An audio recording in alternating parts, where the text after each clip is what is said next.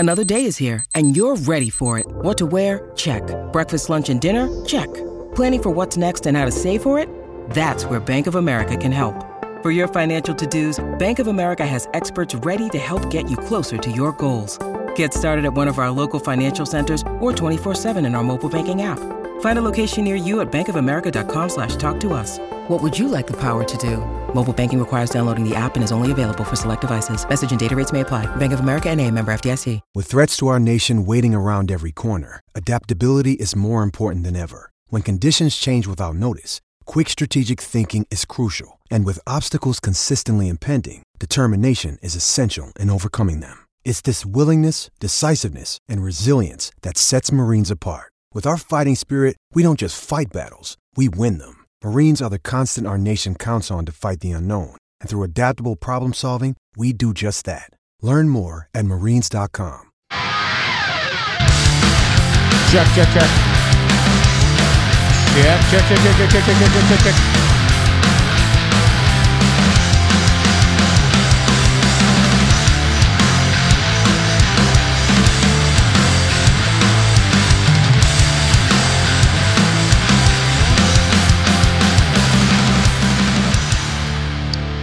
Welcome to Cast and Crank Podcast. Today's episode is brought to you by Phoenix Rods. Today we have Evan Salvay. Uh, this is from the PCS show. We did a we did like it's like about an hour, I think. Great episode. We kind of catch up with him, see what he's doing. He bring his boy on Wayne. I don't know his uh, Instagram. Cool dude, amazing. It was a really good episode, so you guys get to hear like some insider stuff. Uh, thank you again, Evan, as always, for coming on and uh, being a big supporter of the podcast. Thank you, Evan. Um, next month, okay, so the rest of this month. So if you guys are hearing this, it is UFO. You get the you get the gill and you get the the uh, glide, and you also get from Save on Tackle. You'll get a um, Curado two or three hundred on both tiers. So three hundred on the uh, tier one and two, three hundred on um, tier three and then you get the uh, gill on tier one and two, and you get the glide on three. So if you guys haven't signed up yet, you have the chance to sign up tomorrow. I'm doing this on Sunday, so it's going to be tomorrow. Um, to sign up for the Patreon. So there, there's three different tiers, and I've said this over and over and over. You get the five, you get the 15, you got the 25. Five gives you the entrance into the sponsorship of the Patreon. You get a you get a prize if you enter that one. Uh, the 15 gives you uh, two videos and the live podcast. We didn't set it up this month, so I'm going to give you two next month if you sign up for the 15. You get two live podcasts, so that means you'll get a live podcast where you can interact with it. Interact, interact. Blah, blah, blah. Uh, this is what's happening. Can you hear, can you hear this? That's why I'm, I'm talking like this. so, um, 15 gives you where you can interact with the guest. So there'll be like a YouTube feed or like a Buzzsprout, like uh, I'm sorry, not Buzzsprout, Sprout Sprout video, like I do the uh, third tier, but I'll talk about that later. Um, you'll be able to interact with the guest and ask questions, and then the third tier gives you four videos as well as your own raffle.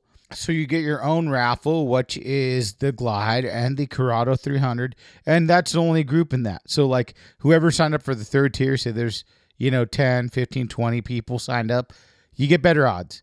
So it gives you better odds if you sign for the bigger tier. But you get the four breakdown videos next month. Is Kelly Pupo? Uh, we did an amazing podcast. It's like two and a half hours long, and he gave us a breakdown on four different styles of fishing.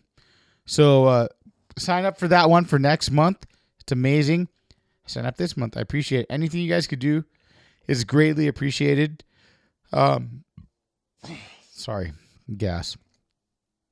The Viking made a last night she made uh Mediterranean food and it, it fucked me up. It fucked Kelly up. We yeah, it was it was a good one.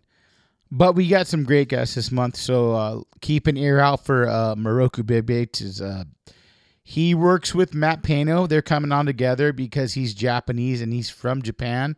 So it'll be really cool episode to hear the crossover from Japan to to America and the styles he had to change up to kind of fish here. We also have Jim Mason, what he's a OG Casitas guy. The big Bay thing was going on. He was kind of like the first guy to do it. And we have swim bait reviews. So ton of stuff. Give us a five star review on iTunes, and thank you guys for listening.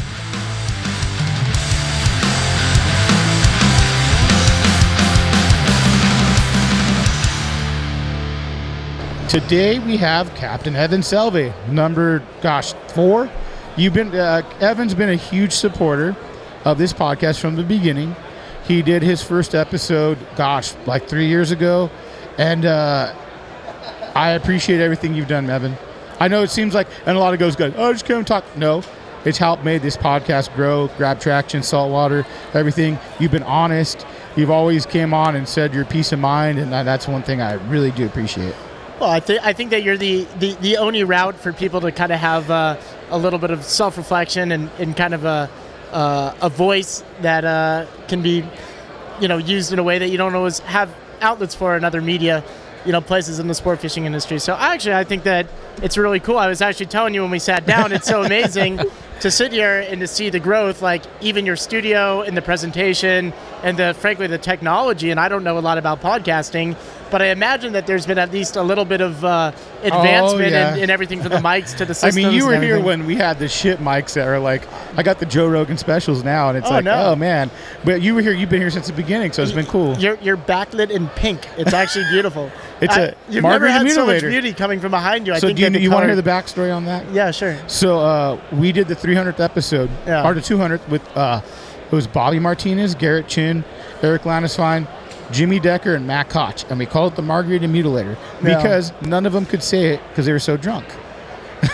Well, I, I always think that you know, coming to, to, to podcast with you, you make a choice. You say, okay, I'm gonna like, I'm gonna pregame one beer, or I'm gonna sit here and like drink, you know, progressively over the course of three or four hours, or you're just gonna mutilate your liver, uh, i.e., the, the, the, the lettering behind you. And I mean, there's different scales to that scenario. I think today I'm drinking a water just for my own benefit. You're very professional I, today. uh, today I'm, I'm, I, I want to exude professionalism. There you go. That's always my goal, Nick. Is, is professionalism, and we are in a public setting, and it's and frankly, I get a lot of anxiety at fishing shows because there's so many people here, and I've been in Mexico, and I've been out and about in, in much more uh, uh, small town environments, and I wouldn't consider Cabo San Lucas necessarily to be a, a totally small town environment, but I do exist maybe in a realm of that region that would be considered more small town. So this is the most sport fishing interaction I've had in months. So, you know, I think we, we need to put up a curtain for my own sanity. I'm just This kidding. is the other thing too is people go like, you always say like people go, oh the dude's super well spoken. What does that mean? You say about a lot of guys. I'm like, when you're well spoken, that means you can talk. So like you know you get guys on and it's nothing against them. Like you turn you know how to turn it on. You're a very well spoken dude because you know how to like actually turn it on and go, hey, I'm gonna talk. I'm gonna explain to you how this all breaks down. You know stuff like that. Can you give me one too, babe? Well, I, th- I think the biggest, one of the biggest problems that I, I always feel like I encounter personally whenever you want to interact with any facet of, of sport fishing media is if you want to explain something and you want to tell a story or you want to go in depth on a certain topic, uh, it's like, well, do you necessarily have the means to, to speak about something for 20 or 30 minutes to, to fully flesh it out, you know? And that's, that's kind of the challenge that you're going to see anywhere. Can I fully flesh out a concept or ideal uh, w- without feeling like you're running into a time wall or, or, or somebody's kind of like nudging you on the shoulder saying, hey, we got to move on to something else. So we be, we're always able to sit down, and I know that our conversations stretch into the hours, and but but in, but in a way, it actually allows you to flesh things out, and a lot of that fleshing out might be the conversation you're kind of having with yourself as you have the conversation. Like, okay, now I'm thinking as I talk, and now I'm actually actionably fleshing this out as we conversate, Yeah, and no, I'm learning I- more about my own perspective as we do it. You know? and that's some i guess it's like it's a form of therapy sometimes and i've i've stopped podcasts in the middle and go dude what we're talking about is like what i'm dealing with right now Oh, yeah. and they'll talk about like some anxiety i'm having anxiety my whole life you know and i kind of kicked in in like 10 years ago and i take lexapro and you know and i'm off it sometimes and i could tell oh something's wrong nick you're being a dumb shit you know like and so it's like we talk i mean it, it's it's a little bit of everything and you know like sometimes I go, I, I'm like, man, I don't really feel like podcasting, and then I do it, and I'm like, fuck, I'm so happy I did that. It was fun. I learned something new. I met a new dude that did something really cool. So sometimes it's like, even you, you'll voice your opinion, and you'll change my mind on stuff. I'll be like, fuck, I didn't think that way. That's a great idea. Well, you well let me ask you this: uh, as as we sit here, and and as we're about to obviously go into topics and start f- fleshing things out, and as I, I sit in the uh, the grail of your accomplishment, which is this beautiful studio, I guess the question is, how are you, Nick? How is everything? Because I haven't talked to you in like what a year. It's been a little while. We talked off and on. I think Yeah. almost like I've talked to you, but not on air. I don't think we've talked No, it's air. been a good good year. COVID was going pretty hard. Crazy, right? You did the flyer video for me, which I appreciate. Yeah. Um, good. I think I, I think I'm I'm pushing the limit right now. Yeah. I, I've said it earlier. I think I'm I'm at the brim. I'm like, okay, dude, you're doing a lot of things. I don't get to fish as much, which is a big thing. Um, I guess getting making sure I family, fishing, and the podcast and work. So I do a full time job. People, some people don't know that. Yeah, I have a full time job as well. This is like a hobby. Yeah. a, a hobby that does make a little money, but I mean, not a job. You know what I'm saying? So, Oh, so it's hard to like, you know, like what I tell people. You want to put the best thing you can out. You Mm-hmm. want to do the best you can. You want to talk, say the best thing you can about that. That's how I am. So if I can't do the best, I don't want to do it. Well, I I think that you know when I when I come in here, I always kind of have the same thought, which is within the realm of sport fishing media, right? And it's a very a very broad brush. You have people who do uh, YouTube, you have people Yeah. who are Instagrammers and TikTokers, and you have you know you people who do who network television, uh, podcasting, radio. I, I actually firmly, absolutely believe that what you have here is functionally very unique. I think that there's nobody else who has these kind of conversations, and I understand that that w- w- when the industry might might look at this and take stock of what you do here, some people in the industry might not always agree with what's said. Some people might not always agree with maybe something that you say or your guests say.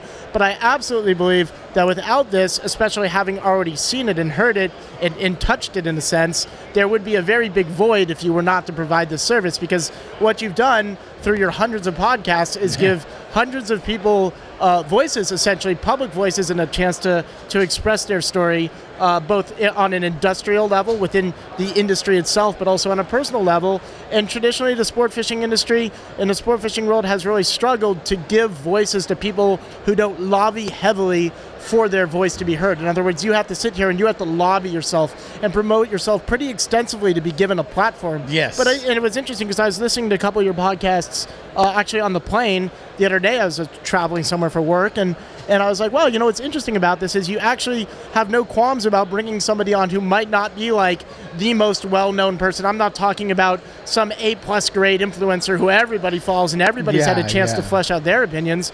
No, you actually give people as much as you give an established voice a chance to to continue to to express themselves and, and, and, and maybe you know write a new chapter in their story you definitely give other people their first chapter and that is super critical as well so i But think that's, it's so that's the thing that's missing is like I feel like I- I'm gonna interview a guy if he's interesting because there's dudes that fish that maybe don't have any type of following or anything, but they're they're they can speak well. They're very good at what they do.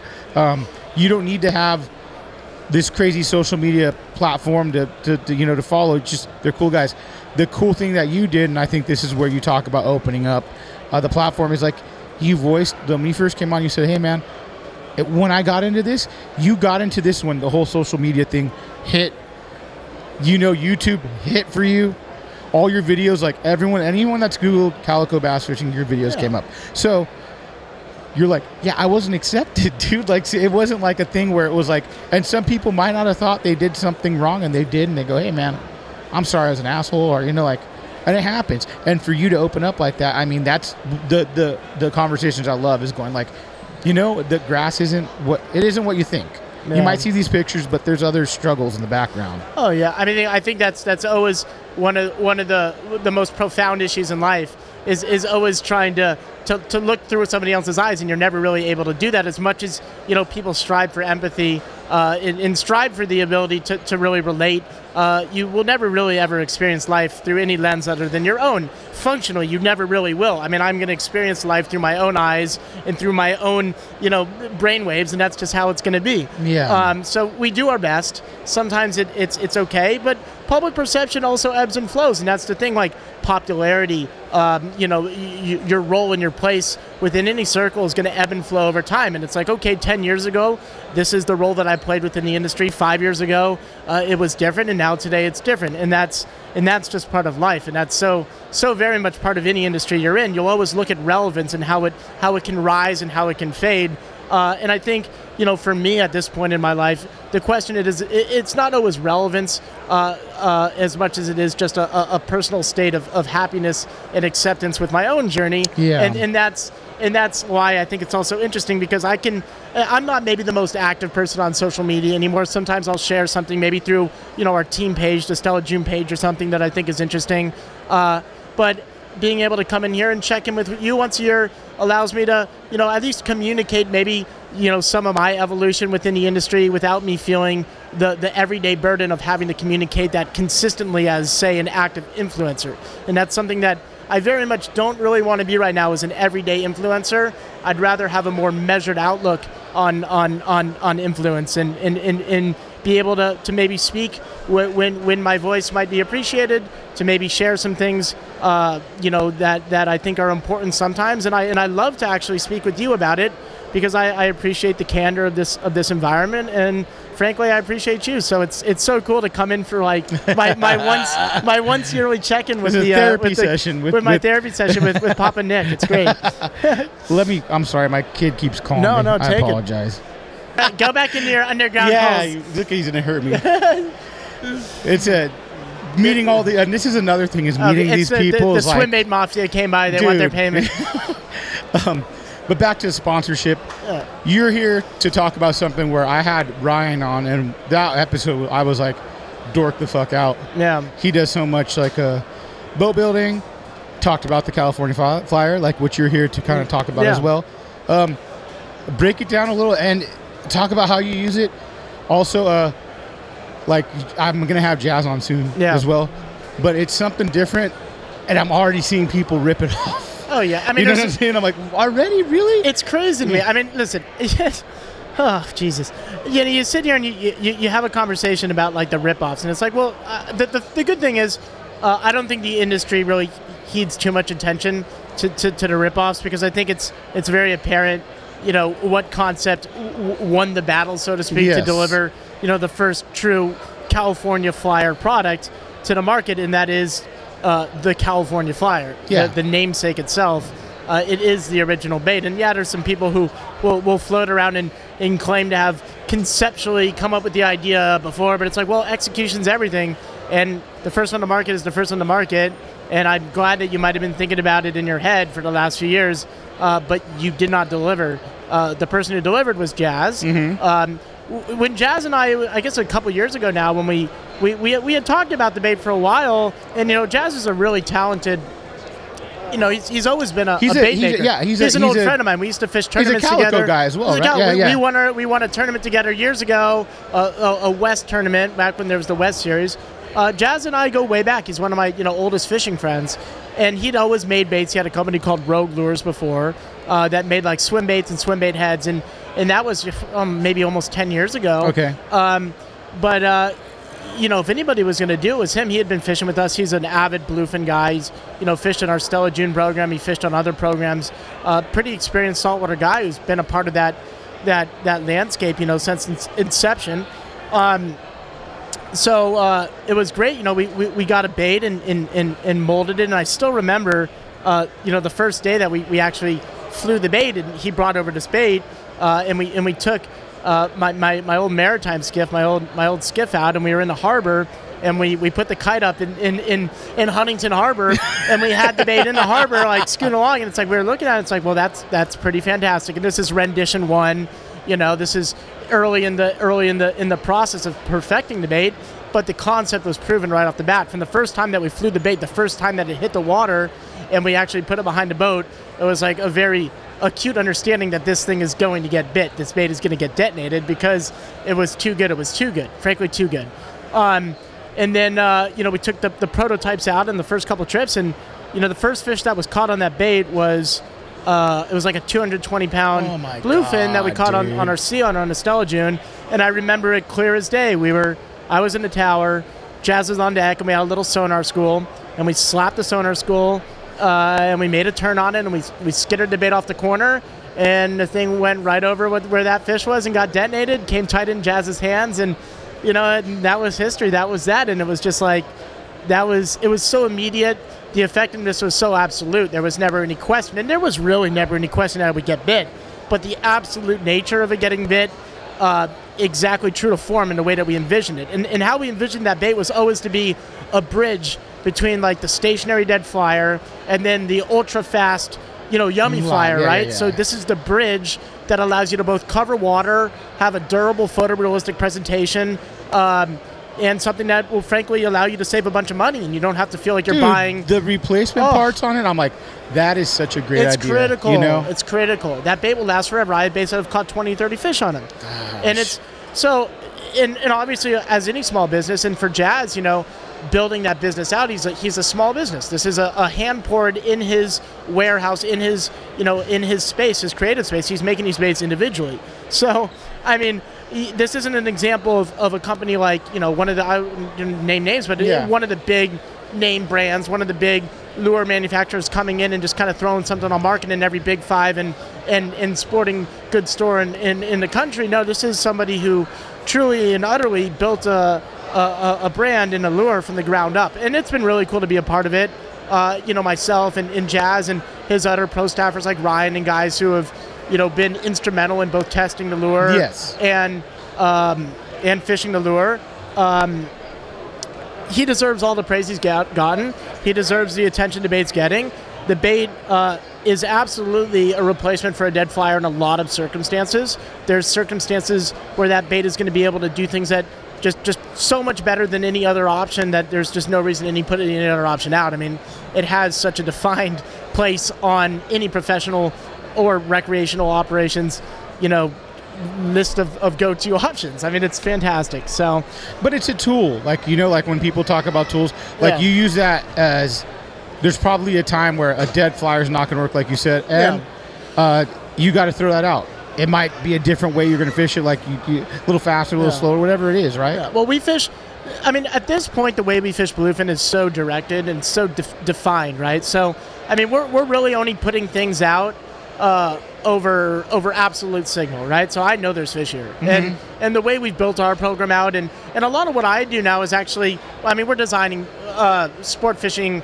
Uh, programs, but when it comes to the boat side, is we're building these boats to be very Yeah. specific machines for very specific circumstances. We build our live bait boats for fishing tournaments in Mexico. We have our, our bluefin operation up here, so we have our bluefin boats that are tuned for that fishery. And like for example, like on on our Freeman, that which is a boat that we added to the fleet this year. We have like an Omni sonar in it. And an Omni sonar is a hundred thousand dollar piece of equipment. Yeah. It's an omnidirectional sonar, which basically pulses uh, instead of like a, a CH five hundred, which is the sonar that we have on our Sea Hunter, which is a searchlight sonar. So it has it's it basically it's like a searchlight. It goes and it's sending a beam out in kind of a, a searchlight are you? pattern. Who are you working with to like do like? I mean, we even like uh, when I saw you at Huntington Harbor, Yeah. and I'm like, who the fuck is this guy? This boat's wild. Yeah. And you're like, hey Nick, and I'm like, who the fuck is this? And it was you. I'm like, oh Yeah. shit, Evan. Yeah. And I saw that tube thing. I've never seen anything like that. Yeah.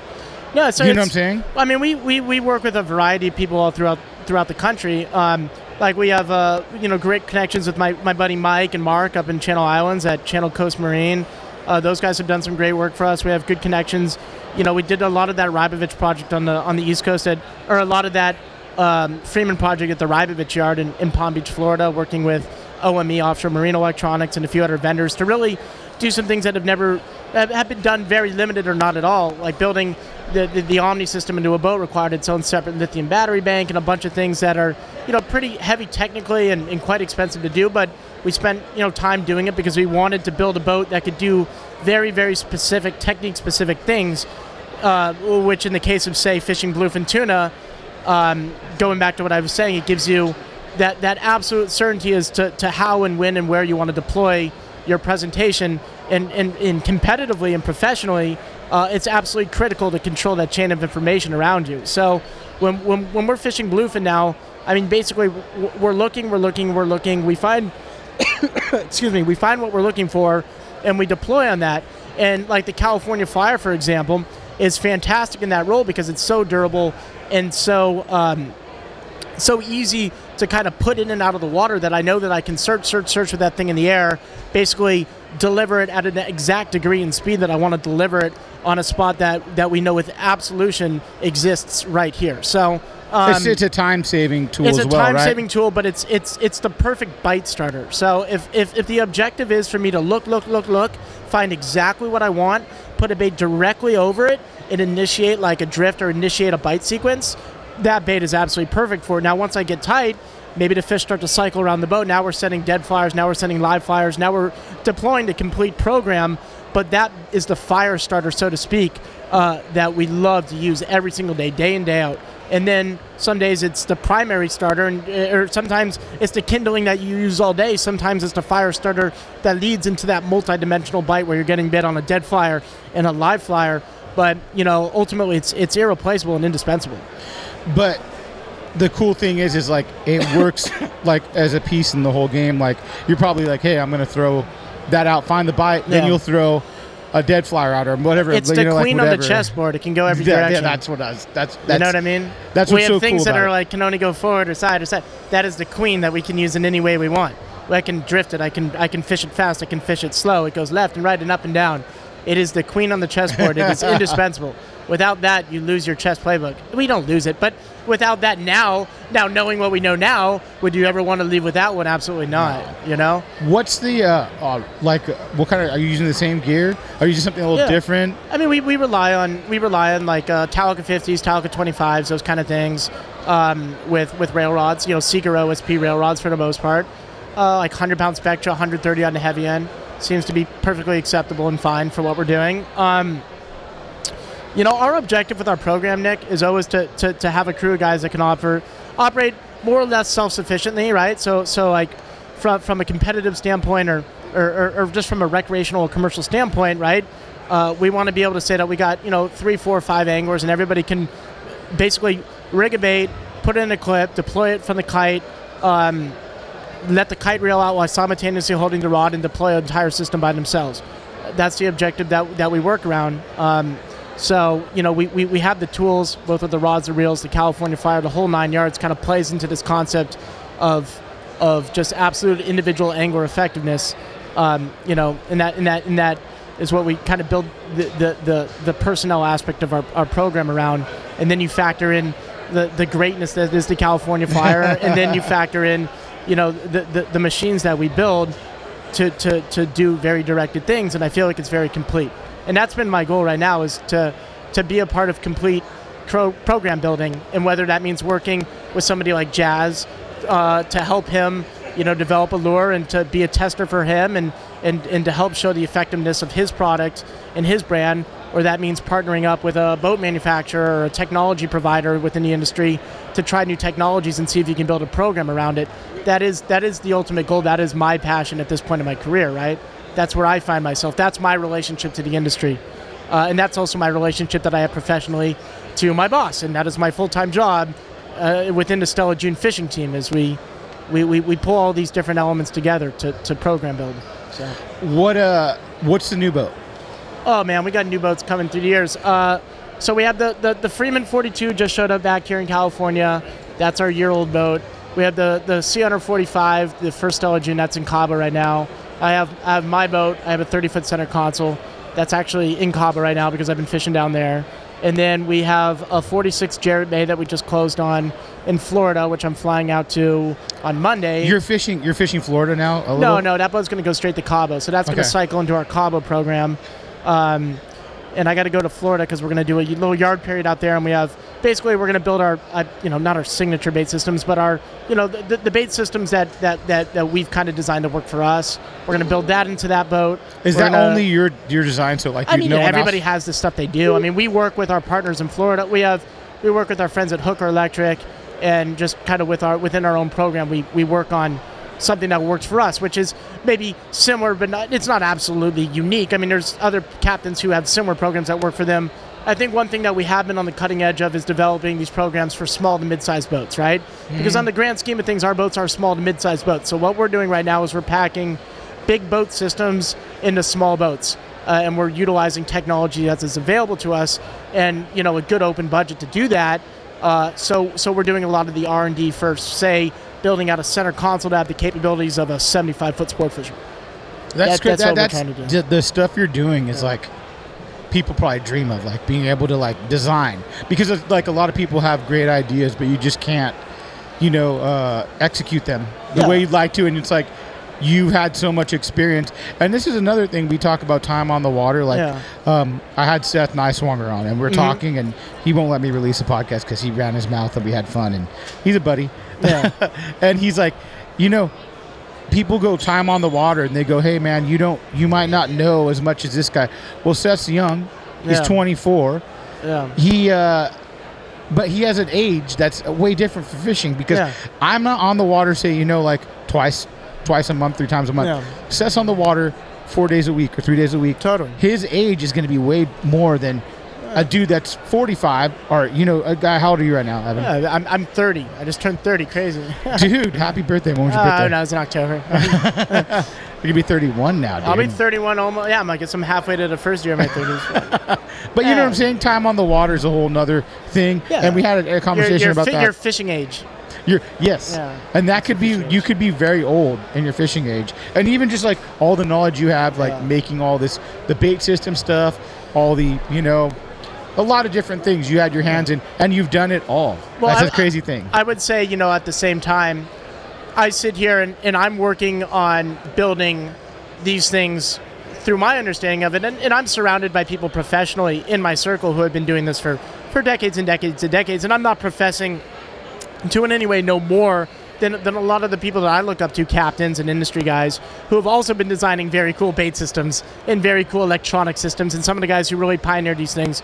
Uh, I think that that right now uh, I have a niche that that that we kind of have within our program that that works well for us, and I am proud and appreciative uh, of the opportunity that that my boss Ivan has provided myself and the crew to benefit him and to work with him and, and to, to, to, to work with his talent set, which is, ex- and, and, and if you ever have a chance to talk to him, you'll you'll understand. I mean, my boss is a creative genius. He's a mecha- you know he's a, Oh, he's, a yeah, he's a genius. course, the yeah. guy's mechanically a genius as well. Um, but and he grew up in Whittier like me, so yeah, I mean, he's, even cooler. He's exceptionally, exceptionally successful, more so than I could ever dream to be within c- certain areas of this realm. But he he has provided me an opportunity to learn. And, and, and try to develop something. And we've made our mistakes, obviously, and we've had our learning experiences through, through all this. But I am really proud of the framework that we've put together that now we get to start really applying to um, to these boats that we build, and then we kind of give them the treatment, and now they serve a purpose. And every boat's just a little better, a little better, and and it's just it's it's fun. I would say I'm as passionate about about that aspect of what I do as I am some of the fishing elements. You know, I mean, I've fished a lot in my life, and I love fishing. I absolutely love it. But I love driving boats, and I love boats, and I love like that element of too, like essentially performance tuning boats is super fun, and that's been the educational aspects of, of this industry that I've been enjoying the most, right? So so a lot of the fishing development and fishing growth I had, you know, it's it's it's a steady progressive thing, but I've uh, that's happened. A lot of that happened over the course of 10, maybe 10 years ago. You had big progression, big leaps in progression, where where you were just turning pages rapidly and you were just downloading all kinds of new and great Yes, information, and you felt like, oh my god, I've made all this great progression and growth. And, and, and you'll go through like spurts of progression and growth where you really feel like you've reached the next step of your understanding, your, your, your next step of, of awareness and understanding of what you're doing. And what's exciting for me now is I feel like I'm doing that um, with a different different aspect of the industry, like more the, the, the actual and, and, and, and boat building side of it. Um, so it's been fun to, to feel like you're learning a lot about that, um, you know, now, and, and, and it's been a great layer of information for me professionally as a captain and as a sport fishing professional. So it's been very gratifying. How? What are you doing down in Cabo? Like you've been, so you stayed a lot down there. I mean, I'm down there. I'm down there a lot. I'm in I'm in Cabo. I'm here. I'm kind of all over. I'm in Florida a bunch. Um, you want to know what I'm doing right now? I'm raising chickens. hey, you want to talk to the chicken master? Uh, are you the chicken daddy? I had, I had, um, I think 12 chickens. You know how pathetic I am? I was on Instagram on the flight, and I was like looking up like pet chickens on Instagram. Like there's like pet chicken fan pages. I have eight baby chickens and a mama hen. All right, I Uh-huh. take care of these. I built them a little. I built them an enclosure at my place, and and I feed them and I like, pet them and I like do like daddy chicken stuff to them, like take care of them.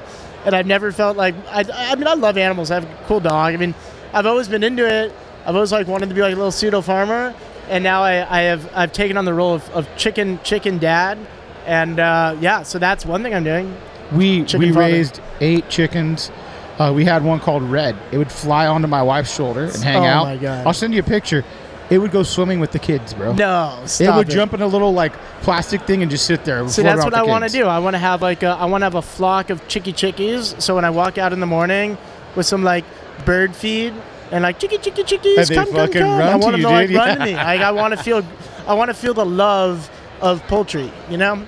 You know, it's crazy because like I watch these little chickens grow up, and I'm like, we moved into this. People are gonna go, what the fuck are these guys talking about? you know, Yeah. and I'm like, no, I'm a big chicken guy because we, with the kids, it's like a growing experience, like a pet, and then you get that egg from them, and you're like, fucking best egg ever because Uh, it's you've been gifted. them. You've been gifted an egg. Mhm. Thank you for taking care of me. You get one of these every morning. Yeah. Are you serious? you get one of these a day? I mean, that's like. I mean, of all the animals that we have in our lives, like dogs give you love, cats give you nothing, and then chickens give you eggs. I'm just kidding. Cats give love too. No, they don't. Uh, They're fucking assholes. I. Uh, like, like they, they take love, they, they take it, they demand it, but but but but you don't get the you don't get the eyes of a loving dog. Now chickens, chickens ask very little, and they give so much in return. It's a very it's it's it's it's actually a very healthy relationship. It actually feels almost unhealthy. I feel like we should be giving them more. They should be getting like gold studded chicken like accessories for every, Now- for all the now- gold that they give us in the form of yolk. that you have chickens, does it Yeah. make you not want to eat chicken as much? You know, it's funny you say that because I literally went into a, a dinner place the other day and I ordered chicken and I was eating it like, wow, I love charo chicken. It's so good. I love it so much. And but I was also thinking to myself like I would never eat my chicken. This is somebody else's chicken. This is not my chicken. I'm I'm I would never eat my chicken, children. So no, I would never eat my own chickens. Hey, that's my boy Wayne. Wayne, come here real quick. Here's my boy Wayne. He's coming by. Hey Wayne. Hey, w- w- w- w- you, dude, Wayne- Wayne's got to sit down for a Sit second. This sit is down. no, come sit Take down, Wayne. sit, yeah. This is this is one of my best friends. This is Wayne Stone. You got to put him on the mic for a sec. Wayne and I have some crazy stories, and we're not going to tell them all. But uh, Wayne is Wayne is actually Wayne first Bring the mic pretty me. close to you, like pretty close. Is it working? Yeah. Wha- Talk. Yep. Wayne, Wayne first worked for, or fished with me. Uh, he chartered my boat back in 2018 for the first time, and of all the people that chartered my boat from when I was doing charters, he's he's the guy who became one of my best friends.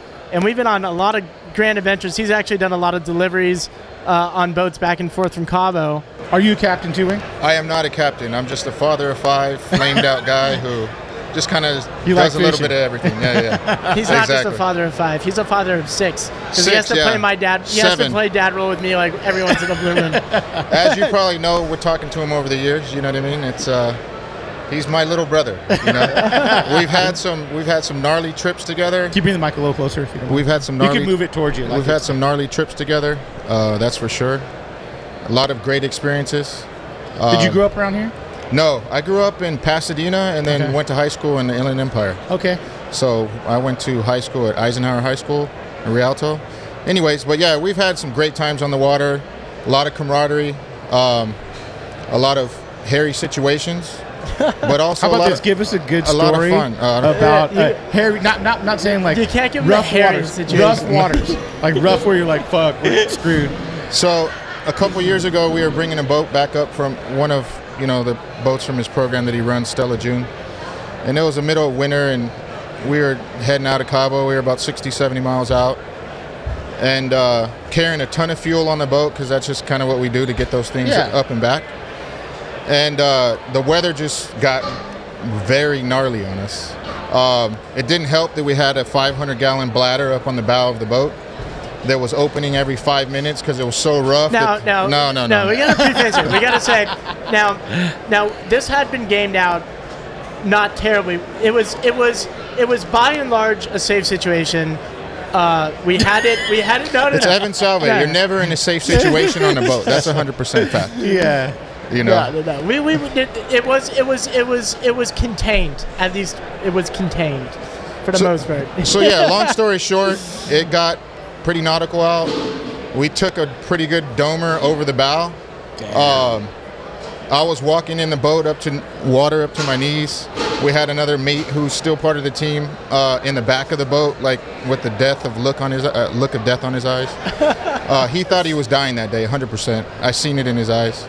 Uh, but we were able to get out of the situation and bring the boat home, and that was only probably two hours out of Cabo with another what? how That's many- That, that was, that was two hours at a Cabo with another two days of adventure in front of us. Right. But no, it was, that was a classic. You know, we, we, we, when we do these transit runs, it's uh, the boats are heavy. You know, because we have to take a lot of fuel, especially on the Sienna, which only gets you know 0.3 miles to the gallon, and for us to, to, to get from from point A to point B reliably, because we don't want, we don't always want to stop for, for various reasons. Sometimes we'll stop, but sometimes we won't want to stop.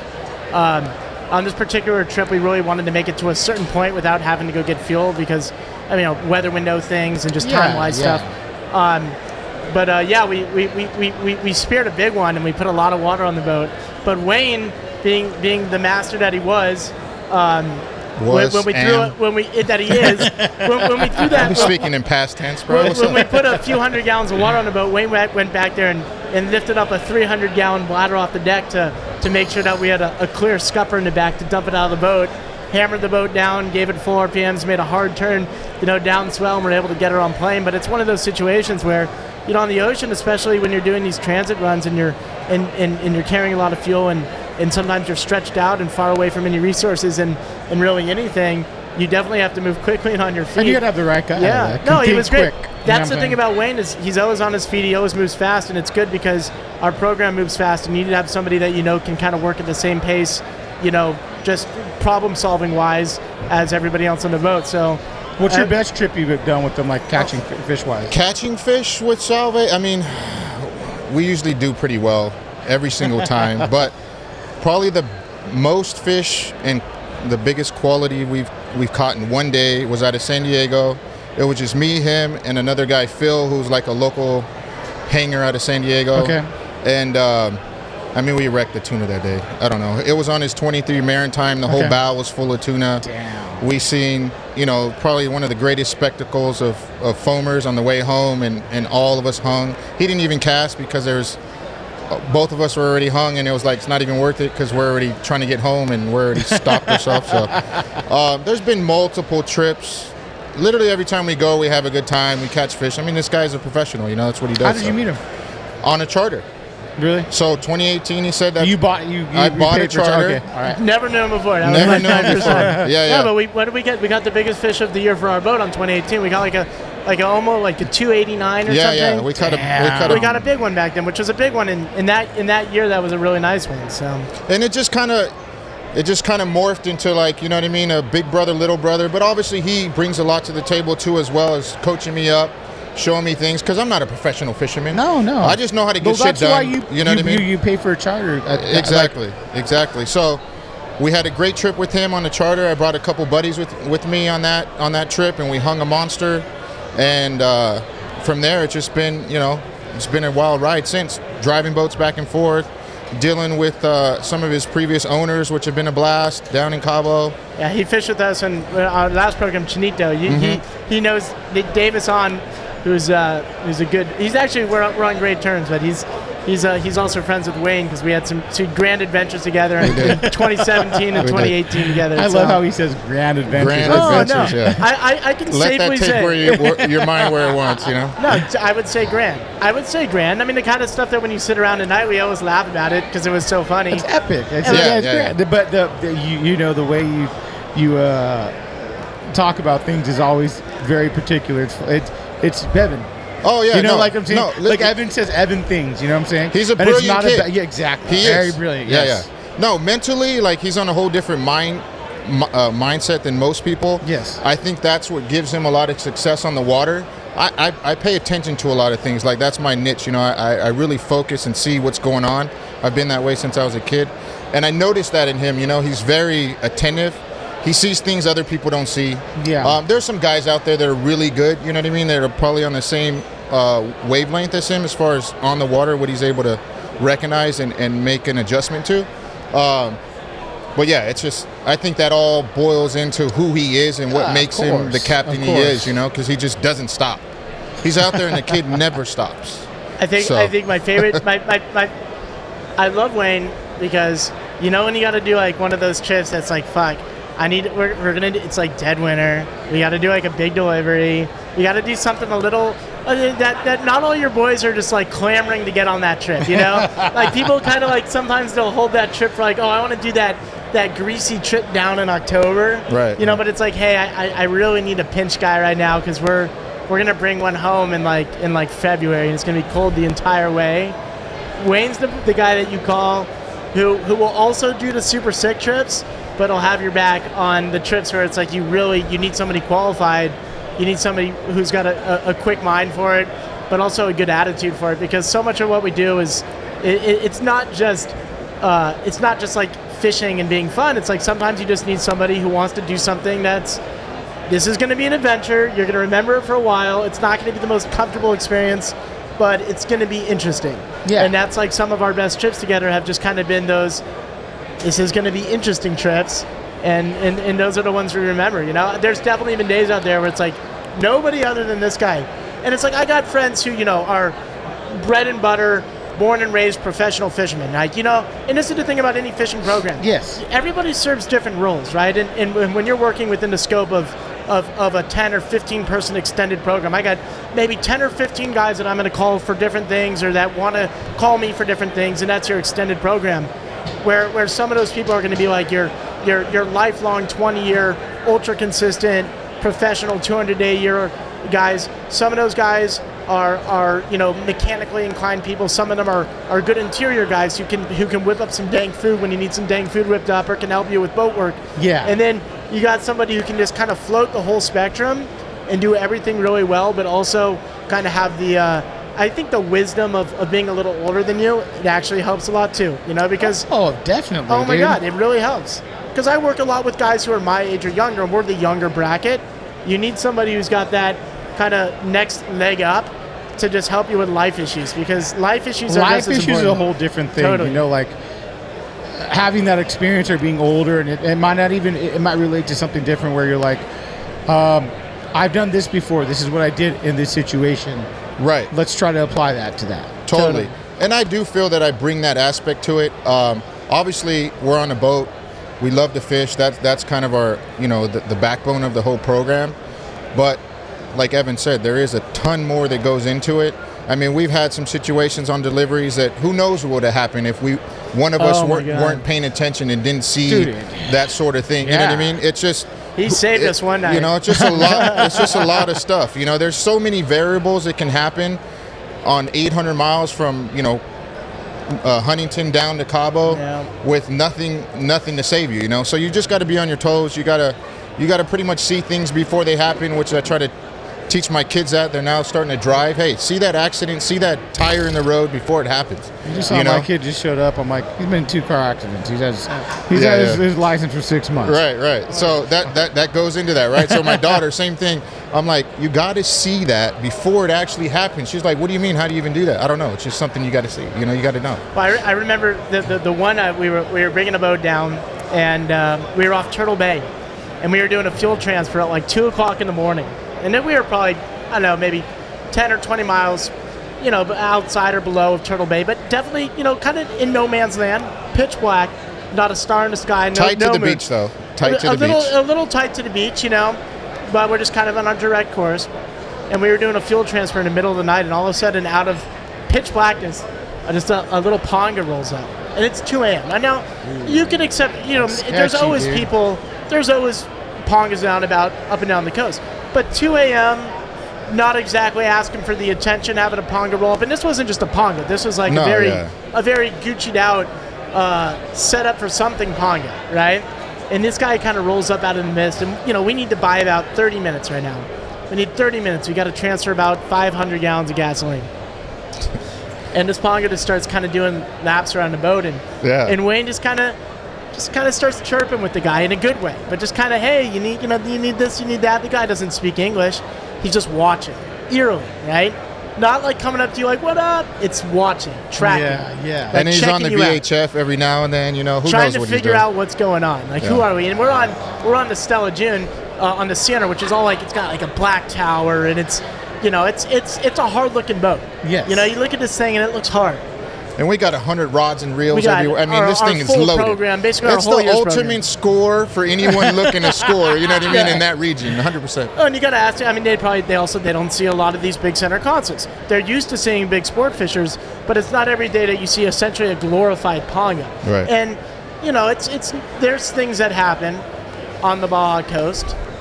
That's just Of how it course. is. Yeah, we- everyone There's things that, that, happen that we don't always know about, but it's just normal. It's how it is. But I think that, that Wayne was able to strike up a, a nice rapport with these guys, and there was good exchanges of mutual respect, Yep. and some Gatorades, and some waters, and it was and a few lures. and, and some lures, Right. and, and just a general understanding that that that that, that they're going to do their business and we're going to do ours, and everything's cool, and and and, and off we went into the dark. But- ha- that's how Mex like. I remember we used to I played in bands. We go tour and then we'd go down there, and my buddy Dino ran it. So I remember pulling up. Like, hey, give me twenty bucks. Everyone, give me twenty. Right. And we cross the board. I'd be like, well, well, you get, did you fill this out? No. Hey, here's a hundred bucks, bro. All right, go guys. Right, right. You just gotta know how to play the game, right? People got to know how to play the game, and I think the biggest mistake too, like Americans, listen.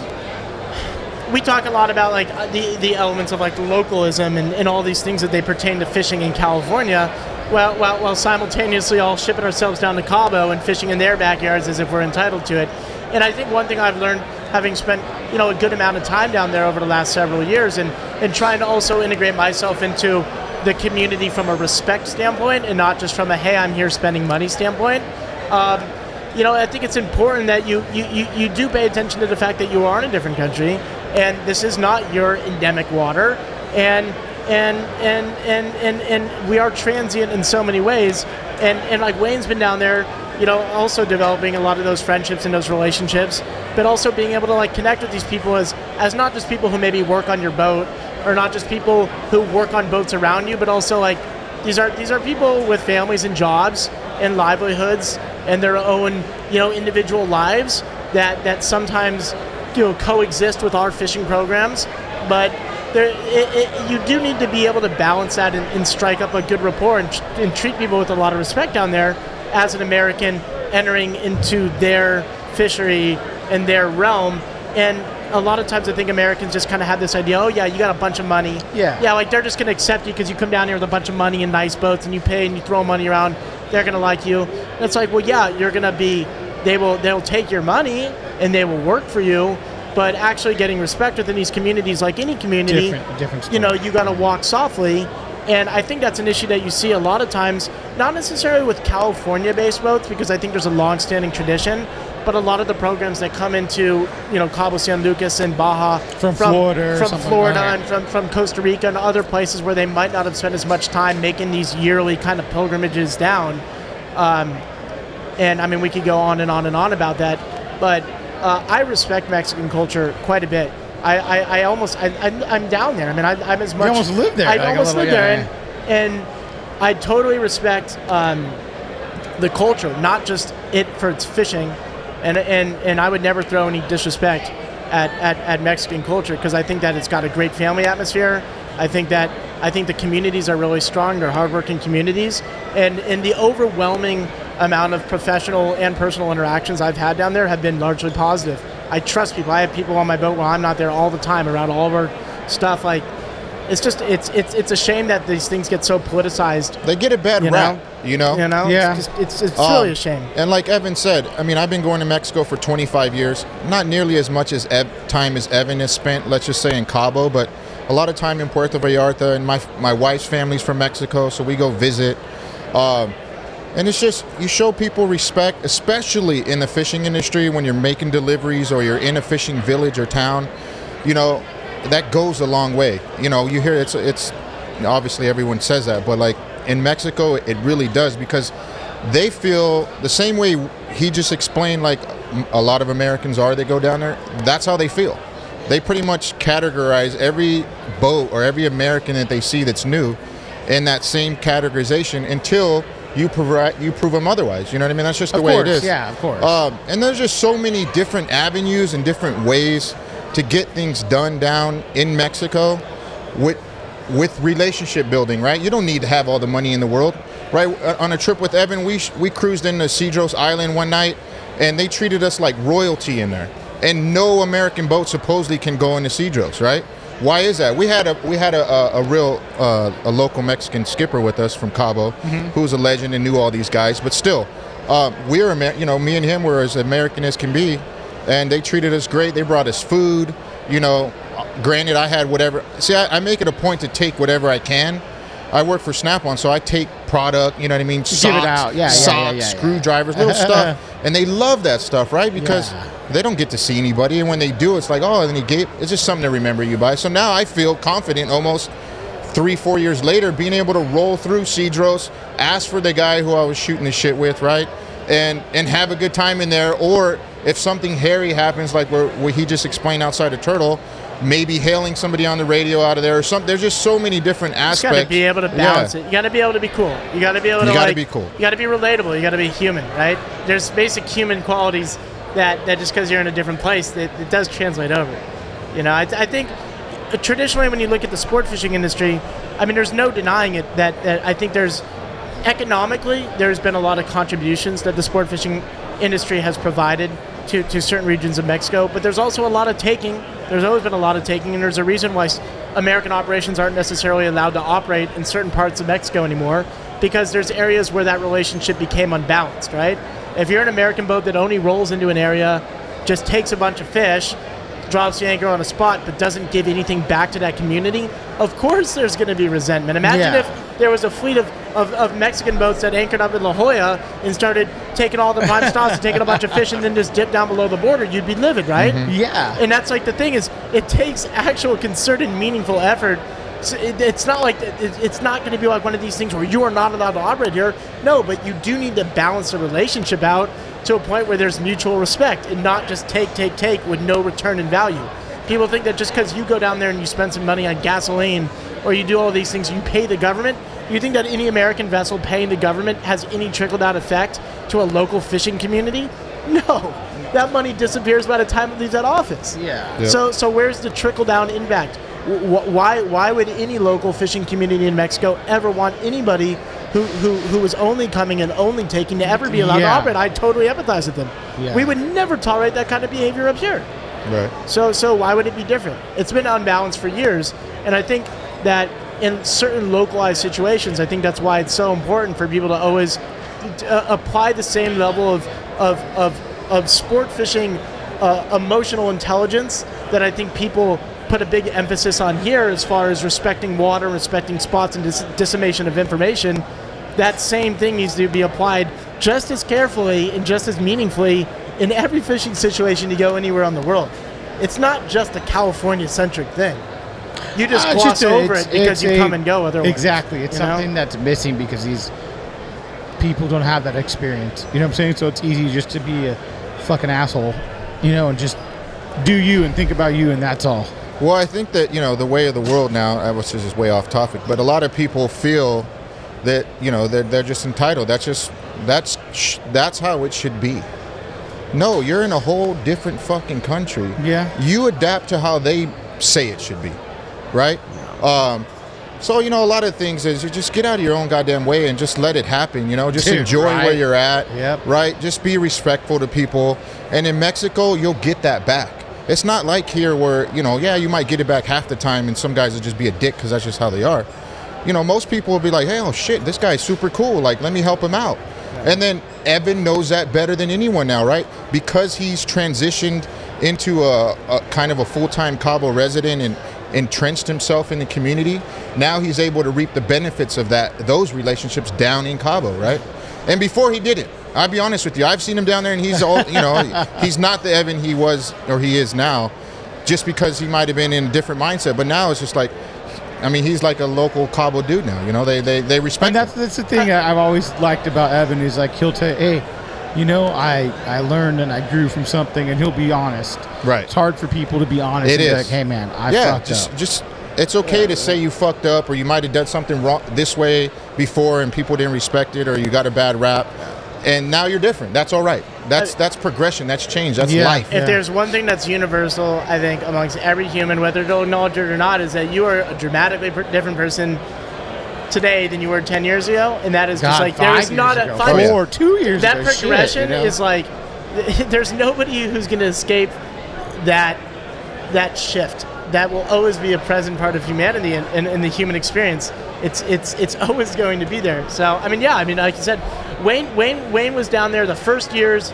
Well, from from the second year that I was that I was a part of a competitive program in Cabo till now, he's been down there, you know, every year as a part of it in some capacity. So he's he's actually been there, not always as like a full time guy, but actually as even a more valuable role, which is just somebody who's there experientially to be a part of Kind of this, voice which of is- reason. Sometimes. Yeah, yeah, yeah. No, honestly, like I, Right. when our relationship kind of started, you know, when we fished together, it almost from the get was like a big brother, little brother thing. You know what I mean? Yeah. Um, not necessarily we talked about it, but I just felt like, hey, man, like I, I can offer this this kid a lot. You know what I mean? He's very talented. He's got a lot of lot going on for him, but he just mentally, you know what I mean? He just needs a little more focus and a little more direction. Absolutely. and whether that had anything to do with me or not, I just felt that we've had a lot of good times on the water together. We've experienced some gnarly stuff, you know, that most people don't get to experience or even make it out of. yeah. Um, and it's good, you know, we enjoy each other on the water. I mean, on land, we don't really talk that often. You know what I mean? You, see know. Evan off, off camera. Talk, you know what I mean? It's not. I'm a very pri- I'm- yeah, he's like a private guy talk doing his me, own you thing. talk you me more than most people. I'm sure I do. You know what I mean? Um, but he, he's he's grown a lot. I've seen it in the last four or five years. He's matured into you know what I mean, a, a solid dude, like you know, a, a captain that you can respect. And before I be honest, he didn't have that. He really didn't, especially down in Mexico. Probably here a little more, but down there they looked at him like a little punk ass kid who fucking you know what I mean was spoiled rich kid pretty much. You know that whole persona. Um, but now I know that I see it. You know, you could see right away. Guys Well, the- come the up, they age, you- shake his hand, uh, respect age, him. dude. You just I mean, learn. it's just you know it's what I'm just saying? ti- it's just it's just time making efforts to build relationships. Time I on the water, pretty it's much. time time on water, but but it's it's emotional time. It's just time with people. I mean, you can't you People, can't yeah. understate how important it is because time on there's a lot of blank, meaningless time on water as well. yes. a lot of times like within the realm of, of, of our industry it's it's actually time on the water with people right? I mean some of the some of the greatest personal developments that you might have are going to happen through through a lesson with a person on the water right? Because if, if you operated in a world where you're spending as much time on water as land but the- elements of time on the water are so closely entrenched with your friendships and i think that's always a, a professional issue that a lot of people like in, in my position might encounter is this idea that a lot of your best friends also work with you. So all of a sudden you'll have friendships that are also professional relationships which means that when professional relationships become challenging friendships become challenging. Yeah. and i think that that's one of the hardest things to find as a sport fishing professional is people especially as an adult when people start having lives and sometimes the only way to get somebody to come fishing with you is frankly to pay them and that's just the reality of the situation. It gets hard to get people to come out sometimes as people's lives just get cramped Yeah. but one of the biggest challenges is being able to have professional friendship right being able to balance it and say you're both my friend but you're also a, a, professional peer of mine and when we have issues we need to be able to segregate uh, a professional issue from a personal issue and it's fucking hard man and I Oh, will I say agree, that. It right is. there is the is. most challenging thing of my career. If you were to say, Evan, what is the fucking hardest thing in your entire career? It is that right there. Oh, it is it is the amount of times that I have seen good personal relationships fall apart.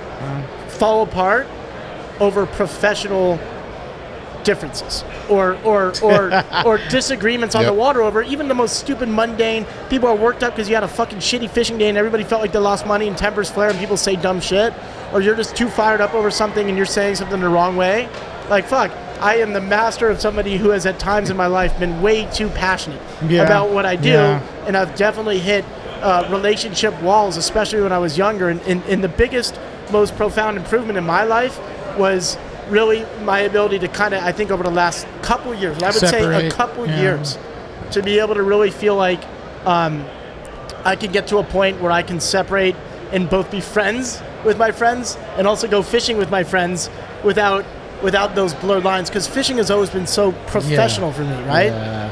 and it's like, fuck, man, it's so hard to go out there sometimes and just say, we're just fishing for fun. Yeah. You got to turn it off as a job. Yeah. It's fucking hard. I I know? agree 100, percent man. It's a it you I live and learn. You get older, and it's just kind of uh, this one we're talking about the California Flyer Dead Flyer. This tip is from Chris Monroy. You're gonna hear his episode later this month. He's an amazing dude. He's a buddy of mine, and I haven't got him on, but you're going to hear a little piece from him uh, on the PCS show. We got pretty, we had fun about that. So this is a he's another Phoenix guy. So he gave us a recommendation. So this is the first one is a fishing the dead flyer, California flyer on a kite drifting. He uses two rods. The HAX 720 X4H. Uh, it's soft rod tip to absorb the head shakes, but enough backbone to kill them without hurting you. And the PHD X4H fast shut off, beefy, and just plain stupid. Don't high stick it though. A lot of people don't like the fast shut off, but he loves it. Thank you again, Chris. You're a big supporter of the podcast. Thank you again, Evan. All these guys use this type of rod. If you want to check it out, go to phoenixrods.com. Check it out at your local tackle shop. Thanks for listening, guys. You you get people to, to have you realize something like, you know, you did Wayne, to go like, hey man, you're fucking thinking about this wrong. You're doing it the wrong way. Right. You know, you're just not thinking correctly, but I mean, it seems like everything's going the, the right path now for you. That's mean, the cool thing. And I will you know, say, as a young person, yeah, and if you're somebody who's like got a, a, a an obsessive, a clinically obsessive sport fishing, uh, you know, outlook or, or mindset, uh, it will break you over the course of a decade. I promise, it will fucking destroy you.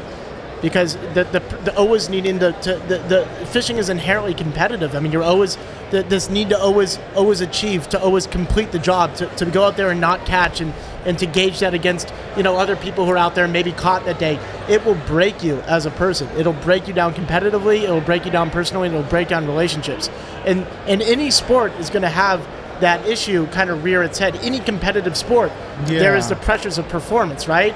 And, and, and, and if it's your life that means most of your compatriots and most of your peers are also going to be in the sport so you can't escape the, uh, the, the burden of comparison. It's, it's inescapable. But being comfortable with your own accomplishments and your own progression It's a different- you know yeah. being able to, to, to both be friends with a fellow fishing captain or a fellow you know athlete or something but also compete with these people it's fucking hard and it's really really hard and that's like a big thing that young people who grow up in a very intensive side of this industry are going to have to grapple with at some point is is being comfortable with your own individual performance mm-hmm. and not feeling like it's fucking breaking you. And and some of the darkest most challenging parts of my life have, have been when when when when when the pressures and and, and, and the competitive aspect of the sport and, and, and, and the desire to always try to be you know succeeding at some grand level it, it weighs on you so heavily sometimes and it and, and, and it's been it's led to, to points where it's really broken me down emotionally over my career. And it's only I've only felt like in the last couple years like I've really been able to to find like a, a nature of inner peace that uh, has allowed me to de-escalate some of uh, some of the intensity that that that, that at times that that and this is the problem with intensity and, I, and, I'll, and I'll tell you the problem is intensity is a good drug right shit's good man being hyper competitive will absolutely compel you to some of the greatest victories of your life yeah. Absolutely. There, there is, there is, there is a nature where that intensity will allow you the, the, the, the manic side of, of, of, of, of hyper passion is, is going to propel you to some of the greatest accomplishments of your life. But the inverse of that is also going to lead you to some of the darkest times of Oh, your life, I right? agree, man. I For agree. sure. Yeah. The inverse is what you have to be careful Even of. like, I've talked to dudes and they go like, "Oh, you do a podcast. This guy does one," and you're kind of like, "Well, fucking," you know, like he'll kind of fuck you on something, or the, the podcast does, and you're kind of like, "Man, that guest is the same time," and I'm like, "But you know, they're they're doing different something different than I am." And just like when you go fishing, they're experiencing something different with you than they would with so and so or whoever No. it might be, and learning how to separate those two things is a whole nother. Whole Oh yeah, like for you know? example, quick story. We went and got in and out like an hour ago, right? And we're, while we're walking out of the show, I'm like, we got to go fishing this week because I'm gonna wreck you with halibut and sea bass. And he's like, I don't care, but he cares because that's what we do with each other, right? That's what we Ball do with each yeah, other, right? We ball that, bust. It's about the camaraderie. It's about the competitiveness. Because ultimately, like for me, I played competitive sports growing up, baseball. Like that was my thing. Yeah. And when I finished. I need like I was I needed something to fill that void. You know what I mean? And I always fished my whole life since I was a kid. Never really big in the saltwater scene until probably like the last 12, 15 years. Just because I couldn't afford it, right? I, I came from a family with really not much money when it comes to the sport fishing side of things. Yeah. And saltwater fishing was always way out of the realm because it was so fucking expensive when I was growing up, right? So I was like, oh, go fish these rock quarries right here off the 605, or maybe you know what I mean. Oh, go, you're giving the spots away. Yeah, right. Uh, they're all blown. They've been blown out for years. Um, this was 20 years, five years ago, you know. So, uh, so now being able to do this, it, it, it's filled that void along with other things in my life. But like doing it with some of the best guys to do it, right? Especially on the West Coast, but probably in the world. Yeah, oh, Then for sure. that that keeps me going. It like keeps me going. Like, dude, I got to get better because these little dudes are whooping my fucking ass, and I can't let that happen. And not that it ever is. I'm ever gonna be able to beat them consistently, but just that one time is all I need. You know what I mean? Yeah. of course, dude. Like I take my my son's here with this buddy, and uh, I let him fish. We went, we sculpt and fish. you Yeah. know, whatever. We ran into a school fucking like mackerel. Yeah. So he's fucking roping him, my son. Wrecking and, him, yeah. And I see him look at his buddy. He goes, "You catch one, dude? Right, What are you doing, dude? Yeah. Like just busting balls Busting there, his laughing. balls, yeah. I'm like, oh, okay, yeah, that's that's it. That's like when you find that buddy. You Exactly. go like, Yeah. hey, Right. what are you doing? Why? What are you just sitting there with the fucking your rod in your hand, you idiot? You know, like A hundred percent. Don't get me wrong. I mean, they usually, they always get, typically get the best of me. When I say they, him and his buddies, Yeah, which are my yeah. buddies, but ultimately, once in a while I have my shine. You know what I mean? And when I Oh, have yeah. that shine, they never, Hey, they never, let they Yeah, I, everybody I never. got the shine. No, right. But yeah. you know, then they get in my ass. You're you're supposed to be a professional. You're a professional fisher. I'm like, wait, wait, wait. No, I'm not. What are we talking about No, here? no, no. This is a pro- this is a professional friend right here. now. Yeah, yeah, yeah, No. Yeah. Well, there was a day. I, I'll, I'll, I'll, I'll give you the story. So we, we were out. We were at Clemente and we were Oh, fishing. We were God. fishing You yellows. gotta go there, Yeah, right? no, no. I think we, who was it? I was with my right. buddy. Like, was it Jake and like Kevin? Or, Jake and Kevin. And I think I think was or was it uh was J Bay or somebody was out No, there. it's Jake and Kevin. Jake Kevin and Kevin. and you and Yeah, uh, Kevin Stewart, um, a good friend of mine. He's also a, a great captain who fishes with us a lot. Yeah. It's his, they're partners on a new boat, really Yep. cool new boat. Yep. Um, but anyway, we were out fishing. We were fishing. We were fishing the backside of, of, of and it was like you know spring, and we had a great day. We were just roping the yellowtail. It was like bird school fishing on the backside of Clemente. yeah. So we were just throwing a service side. It was very fast paced, classic kind of run and gun, fast paced fishing. And you know Wayne's back there, and he's he's kind of hanging in I'll there, but he him tell a doesn't want to he doesn't want to throw himself on the bow boat. This is a small, on a 23 foot maritime, my old boat. Yeah, yeah. And you know he's not trying to really butt himself, so he's kind of making some pot shot casts Yeah. back. And and I remember I'm looking back like, come on, Wayne. Fucking the dro- down. drop the cat. Come on, drop the cast, man. Like we're like tripled up on the bow. Wayne's Yeah, yeah. here. Come on, Wayne. Like, fuck. You know, under my. Oh, come on, Wayne. Fuck. You know. No, don't get me wrong, No, they- pull it together up there. No. they could get their ribbing on me, Yeah, and and it's it's warranted because that day was a pretty pathetic day for was- me, performance wise. He settled But into it the role. bad. It's he settled fun. into the role of, of bleeding and, and Yeah, yeah. gutting and You kind of just cleaning the boat up in the back of the boat. He settled into it. I said, hey, that's the thing. I was just telling uh, some buddies of mine over here from Melton's. I was like, you know what? It's it's just a different time nowadays because I grew up like dying to go on a boat to go fishing. Right? I- Like going on a boat for me was like the holy grail when I was a kid, right? Or even a teenager. Yeah. So when I did ever get to go, like I told Evan, I'm like, dude, you should never have any crew member on your boat that doesn't have a fucking rag in their pocket or something. Oh, because God. there's They're always Clean, yeah. something to There's do on a blood boat. everywhere, yeah. Always, right? So, uh, so to that point, you know, there's you been gotta- so, there's been some you- young you gotta- groms you on my gotta- boat that have underperformed fishing wise, and they're not doing shit as far as cleaning or doing anything. And I'm like, what the hell's up with the youth today, dude? Yeah, but hey, like but- you want to earn a spot on the boat, you better That's get a your ass to work. whole Another. But- we Oh, had another topic, oh yeah, my wait, wait, Yeah, wait a second. Hang on. Before So, we move hey. on, I'm not just clowning on. We got to finish the story because Oh, I feel we bad. At, at No, this yeah, point, yeah. it sounds like I'm just clowning on him for not catching fish. No, so, no, I caught So we, fish. we put a great day together, and we're on our way home. And now, and there's, you know, we, we stopped at the farm. You know where the farm is. Everybody knows where the farm is. So we Yes. stop at the farm. It's you know maybe four or five in the afternoon, Yeah, and yeah, yeah. nice afternoon. We got a little wind on it. The farm looks good. A little bit of little little birdage around. The farm been kicking out a few fish, and Mm-hmm. got the right current, the right condition, and kind of line ourselves up where we like to fish there. And this guy comes up just gracefully lays down a beautiful, nice little 75 foot cast right into the corner and takes a couple of wines and, and, and hangs like a 25 pound yellowtail right Oh, there at the shit. farm. Yeah. And, and we've been, we've been, you know, we're all high and mighty on ourselves for They roping a bunch of 10 to 20 pounders.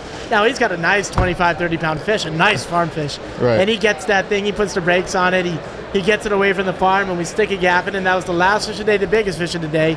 But after all of our all of our uh, of, of our bow hogging and our Right. and our and our grumbling That's all day. the, that's his what makes it was all, though. That's Yeah. what Exactly, makes it right? all. It's Yeah. like, hey, what we call you're big dicking. Yeah, yeah. I mean, that, that was the talk fish we all You're wanted. that was the fish he, they all he wanted. got he got the nice thirty pound local fish, and, and we got to you know piddle around with our with our school grade island fish, and you know, and we and we say we look at Wayne and say that's the one. That's, That's the one. the one right It's there, almost like the golf analogy, right? Where your last shot, you hit a great drive, and it brings you back.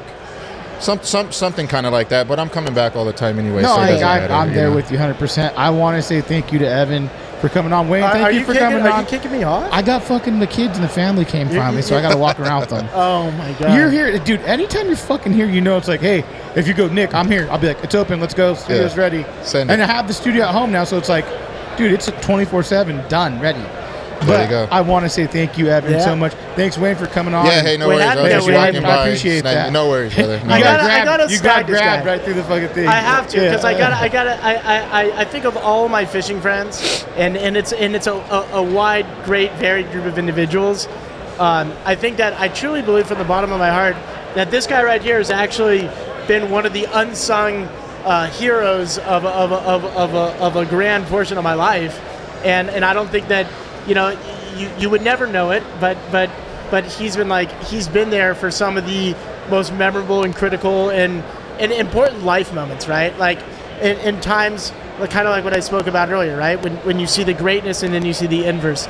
You see you see the moments where you just kind of got to work things out. Or you got to talk about something where you got to come to, to to a higher conclusion. You gotta you gotta you gotta talk to somebody who doesn't just know everything about reading an up and down or, or, or throwing sardines in the corner. You need to talk to somebody who's who's who's kind of raised a Lived a family little life, you know? and, and and dealt with his own struggles as a professional athlete, Right. and, and, and, and also seen seen different perspectives. So I, I, I value you, our you, friendship pro, greatly. you, you played something pro? Baseball.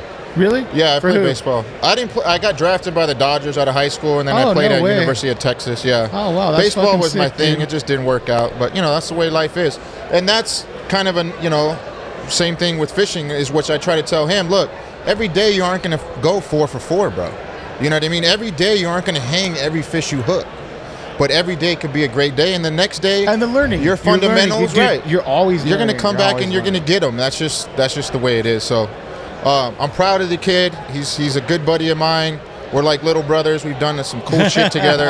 I and I'm appreciate looking this to guy. I'm looking for a lot more adventure and fun and and shit talking. You know. Well, and maybe next time you guys could both come on, we can get some good stories. Yeah. Where uh, you did some trips and hopefully you Yeah, hung a I think record, a we're working record. on Yeah, we're, yeah, we're- we're, we're working on some cool things right now in Mexico. I think the next time that we talk, Nick, uh, we're going to be able to really go in depth on some some really cool kind of program oriented things that, that I'm, I'm trying to build. Uh, you know, below the border, which I, I think are going to be really fascinating. So Oh, let's make a wait. point. We'll I get we'll wait, get back dude. on there soon, and, and we'll go in, into depth on some of those technical elements because I uh, I always love I love sharing them with you first. So I, I thank, you, again. Like I said, you've been a huge uh, help to this podcast. Uh, amazing dude. Thank you, Evan. Appreciate it, man. Yeah, thank you. I really appreciate you.